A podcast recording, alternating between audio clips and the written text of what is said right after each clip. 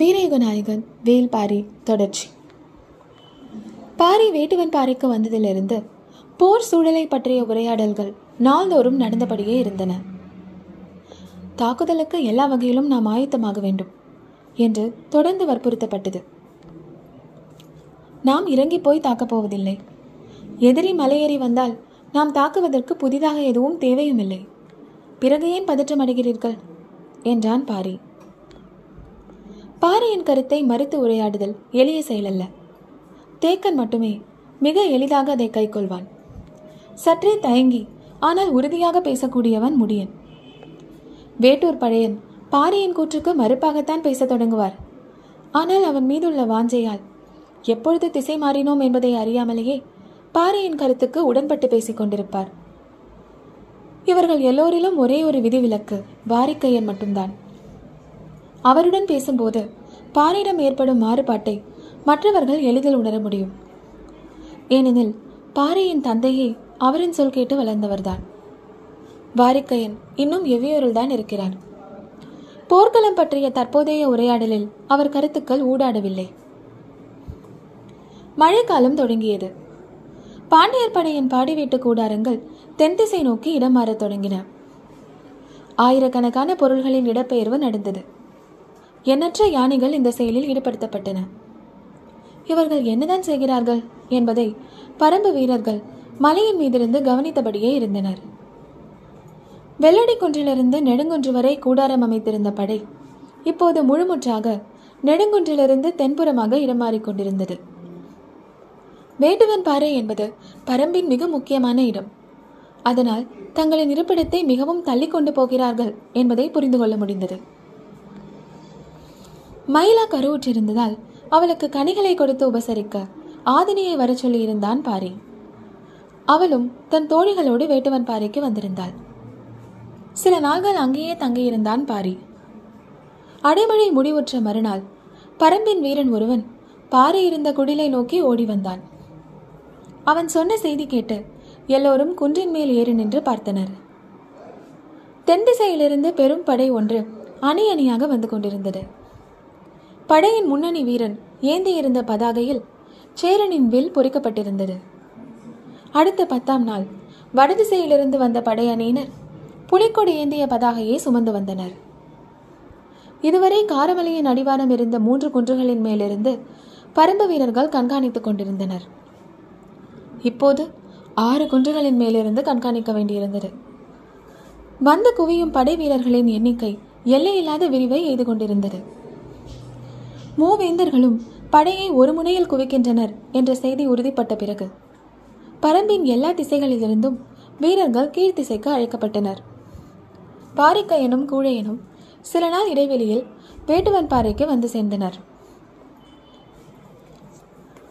கருவூல பொறுப்பாளர் வெள்ளிகொண்டாரை தவிர மதுரையின் அரண்மனை நிர்வாக பொறுப்பில் இருந்த அனைவரும் வெங்கல் நாட்டுக்கு வந்து சேர்ந்தனர். குட்டநாட்டு அமைச்சன் நாகரையன் வந்து சேர்ந்தான். ஆய்மலையில் நடைபெற்ற தாக்குதலில் குடநாட்டு தளபதி எகல்மாடன் தலைமையிலான படை மட்டும்தான் முழுமுற்றாக அழிவுற்றது. குட்டநாட்டு தளபதி துடும்பன் தலைமையிலான படை பரம்புக்குள் நுழையாமலேயே நின்றுவிட்டது. இதன் பின்னணியில் உதயஞ்சேரலின் துரோகமும் அடங்கியுள்ளதாக நினைத்த குடநாட்டு வேந்தன் குடவர்க்கோ இன்னொரு கூட்டுப் போரில் பங்கெடுக்க விரும்பவில்லை. எனவே உதயஞ்சேரலின் குட்டநாட்டு படை மட்டுமே போர்க்களம் வந்தது. சேர நாட்டின் அமைச்சராக நாகரையனை விளங்கினான். சோழ நாட்டு அமைச்சன் வளவன்காரியும் வந்து சேர்ந்தான். பாண்டிய பேரரசின் தலைமை அமைச்சர் முசுகுந்தர் எல்லோரையும் ஒருங்கிணைத்து வழி நடத்தினார்.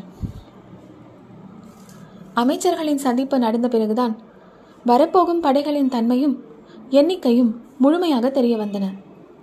அந்த படைகளுக்கு தேவையான ஆயுதங்கள், அவற்றை செப்பனிடுவதற்கு புதிதாக உருவாக்குவதற்கு தேவையான ஏற்பாடுகள், உணவு ஏற்பாடுகள், பண்டகசாலைகள், மருத்துவர்கள், சிகிச்சைக்கான பகுதிகள், குதிரைகளுக்கும் யானைகளுக்குமான கட்டுத்தறிகள், போர்க்களத்திற்கான தேர்கள், அவற்றுக்கான பராமரிப்பாளர்கள், பிற கருவிகள், போர் விலங்குகளுக்கான தானியங்கள், கூலங்கள் ஆகிய எல்லாவற்றையும் செம்மையாக கணக்கிட்டனர். பரம்பின் தரப்பில் ஆயுதங்களை தொடங்க வேண்டியதை பற்றிய உரையாடல் ஒரு வழியாக முடிவுக்கு வந்தது. பாரி ஒப்புதல் வழங்கிய பிறகு சிறுபாணி நகரில் ஆயுதங்களை உருவாக்கி கொண்டிருந்த அத்தனை பேரும் கீழ்த்திசைக்கு இடமாறினர். மூவேந்தர்களின் போர் பாசறை வேட்டுவன் பாறையிலிருந்து பலகாத தொலைவில் இருப்பதால் தங்களின் இருப்பிடத்தையும் மாற்ற முடிவு செய்தனர். வேந்தர்களின் படைக்கலக்கோட்டில் செம்மையுற வடிவமைப்பதற்கான வேலைகள் தொடங்கின. மதுரையிலிருந்து தலைமை அமைச்சர் முசுகுந்தர் வரும்பொழுதே அவரோடு அரண்மனையின் தலைமை கணியன் அந்துவனும் வந்திருந்தான். மூலப்படை பாசறை அமைக்கப் போகும் நிலப்பகுதிக்கு மூன்று நாட்டு அமைச்சர்களும் அந்துவனும் மாணாக்கர்கள் சிலரும் புறப்பட்டு போயினர். அவர்கள் சென்று சேரும்போது மயூர் கிழார் வரவேற்க நின்று கொண்டிருந்தார். உடன் பூசகர்களின் குழு ஒன்றும் இருந்தது. முசுகுந்தர் அந்த பெரும் நிலப்பரப்பை குதிரையில் இருந்தபடியே பார்த்தார். காரமலையின் அடிவாரத்தில் சற்றே திமிழ் முறுக்கியிருக்கும் பெரும் மேடாக அந்த இடம் இருந்தது. மேட்டின் நடுப்பகுதியில் இறங்கி நின்றனர். மழை நீரை எவ்வளவு குடித்தும் நெகிழ்ந்து கொடுக்காத இறுக்கத்தோடு மண் இருந்தது. அவர்கள் வந்து சிறிது நேரத்தில் பாண்டிய பேரரசின் சிறப்புமிக்க முதியானையை அழைத்து வந்தனர். தாழம்பூ நிற தந்தமும் வட்டமாக அகன்று நடுவில் குழிந்த கும்பங்களும் நீண்டு நெளியும் அழகான வாளும் நான் பூட்டிய வில்லினை ஒத்த முதுகெலும்பும் உடைய பவளவந்திகை எனும் பெயர் கொண்ட அந்த யானை பாசறை நிலத்திற்கு வந்து சேர்ந்தது. உடன் மதுரையின் யானை கட்டுத்தறி பொறுப்பாளர் அல்லங்கீரனும் கோட்டை தளபதி சாகலைவனும் வந்தனர். வண்ணத்தட்டில் வைக்கப்பட்டிருந்த பூக்களையும் கனிகளையும் கொண்டு அந்த இடத்தில் சிறு வழிபாடு ஒன்றை பூசகர் நடத்தினார். பிறகு அந்துவன் கையை சேர்த்து உத்தரவிட்டான். அதுவரை கீழே நின்றிருந்த பாகன் யானையின் மீது ஏறி அமர்ந்தான். பவளவந்திகை நடக்க தொடங்கியது. பாகன் தன்னுடைய கால்கள் பவளவந்திகையின் காதுகளின் பின்புறத்தை தொட்டுவிடாமல் மடக்கி வைத்துக் கொண்டான். எந்த திசைக்கு போக வேண்டும் என்ற குறிப்பை பாகனின் கால்கள் சொல்லாததால் யானை அதன் விருப்பத்திற்கு நடந்தது. அந்த பெருமேடு முழுவதும் குறுக்கும் நெடுக்குமாக நடந்த பவளவந்திகை மீண்டும் புறப்பட்ட இடத்திற்கே வந்து சேர்ந்தது. இப்போது அந்துவன் தன் மாணாக்கர்களை அழைத்து கொண்டு யானையின் காலடிகளை பார்த்து கொண்டே உள்ளே போனான். யானையின் காலடி ஆமையின் ஓடு போன்று வடிவம் கொண்டது. வெளிவட்டம் மட்டுமல்ல, உள்ளேயும் ஆமையின் ஓட்டில் இருப்பது போன்று விண்மீன்களின் வடிவம் கொண்ட கோடுகள் இருக்கின்றன. யானையின் பாதத்தில் இருக்கும் ரேகை கோடுகள் அவை. யானையின் நான்கு காலடிகளும் நான்கு வித ரேகைகளை கொண்டவை. பவளவந்திகையின் காலடிகள் அந்த பெருமேடெங்கும் பதிந்து கிடக்க அவற்றை கூர்ந்து கவனித்தபடி அந்தவனும் அவன் மாணாக்கர்களும் நடந்து கொண்டிருந்தனர். காலடியின் அச்சில் அசையாமல் பதிவு கொண்ட விண்மீன்களின் வடிவு எந்த திசை நோக்கி அமைந்திருக்கிறது என்பதை கணித்தபடி ஒவ்வொரு தடத்தையும் உற்று பார்த்து கொண்டிருந்தனர். மழையின் ஈரம் காயாமல் காலடி தடத்தின் உட்கோடுகள் மண் புழுக்களைப் போல எங்கும் நெளிந்து கிடந்தன. மாணாக்கர்கள் தேர்வு செய்த காலடிகளை அந்தவன் போய் பார்த்தபடி இருந்தான். நெடும் நேரமானது. ஆனாலும் காலடியின் உள் வடிவங்களை உற்று பார்த்து ஒன்றோடொன்று ஒப்பிட்டு கொண்டிருந்தான் அந்தவன்.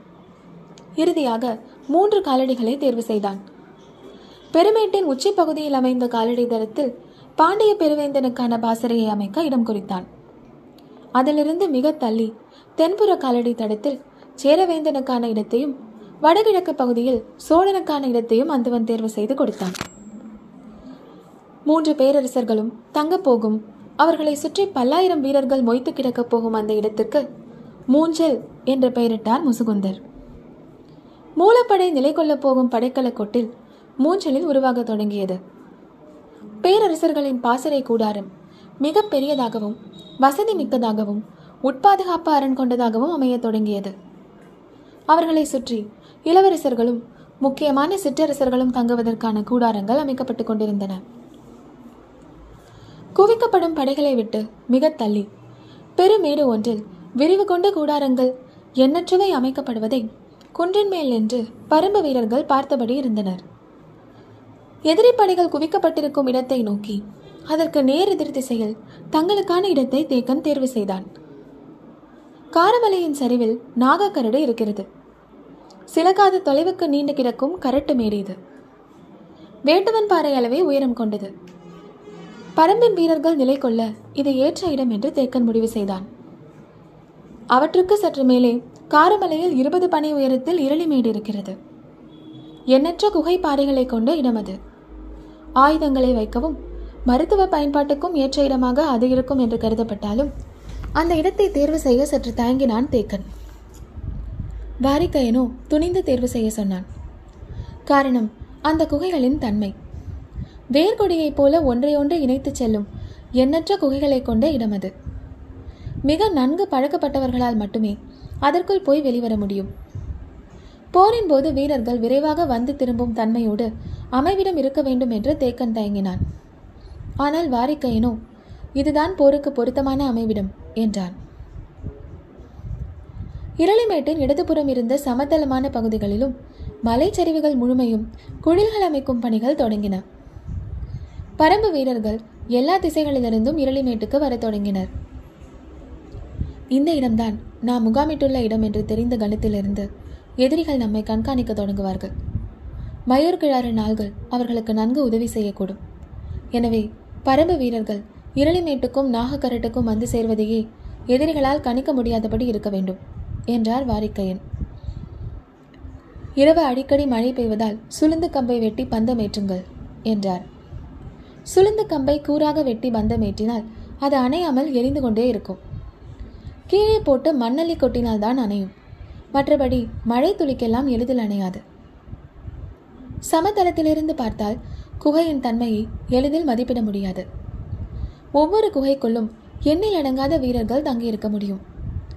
குகைகளின் தன்மை, நீர் கசிவு கொண்ட குகைகள், நன்கு காற்றோட்டம் உள்ள குகைகள், மாட்டு மந்தைகளையே அடைக்கக்கூடிய பரப்பை கொண்ட குகைகள், இப்படி அத்தனையையும் வகை பிரித்து வீரர்களுக்கு விளக்கினார் வாரிக்கையன்.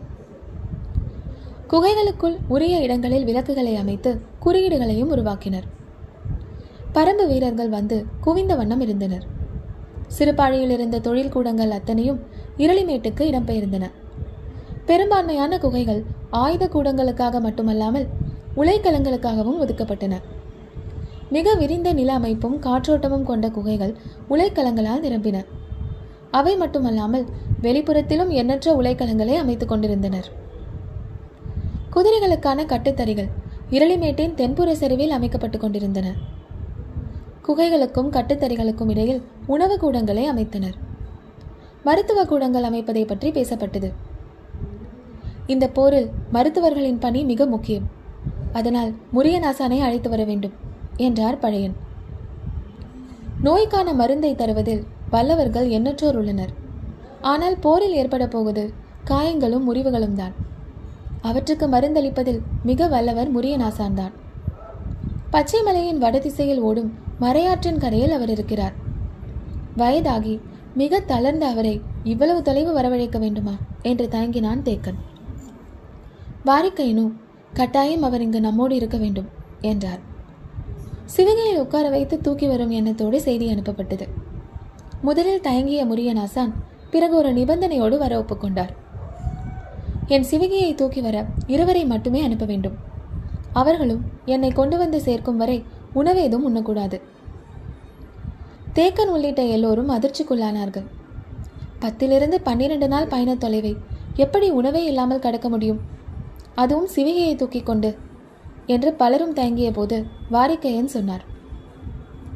மலைப்பாதையில் உணவு ஏதும் இல்லாமல் சிவிகையை தூக்கி வரும் வீரர்கள் இரண்டு அல்லது மூன்று நாள்கள் வர முடியும். அதற்கு பிறகும் அவர்கள் ஓடி வந்தால் மயக்கமடைந்து விழுவார்கள். அவர்களை குணப்படுத்தி மீண்டும் சிவிகையை தூக்க வைப்பது மருத்துவராகிய அவருடைய வேலை. நாம் ஏன் அதை பற்றி சிந்திக்க வேண்டும் என்றார். சரி என்று ஒப்புக்கொண்ட தேக்கன் வலிமை மிகுந்த போர் வீரர்கள் இருவரை தேர்வு செய்தான்.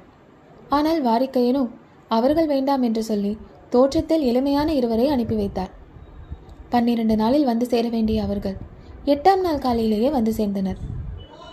இதுதான் நடக்கும் என்று வாரிக்கையனுக்கு தெரியும். அதனால் அவர் வியப்படையவில்லை.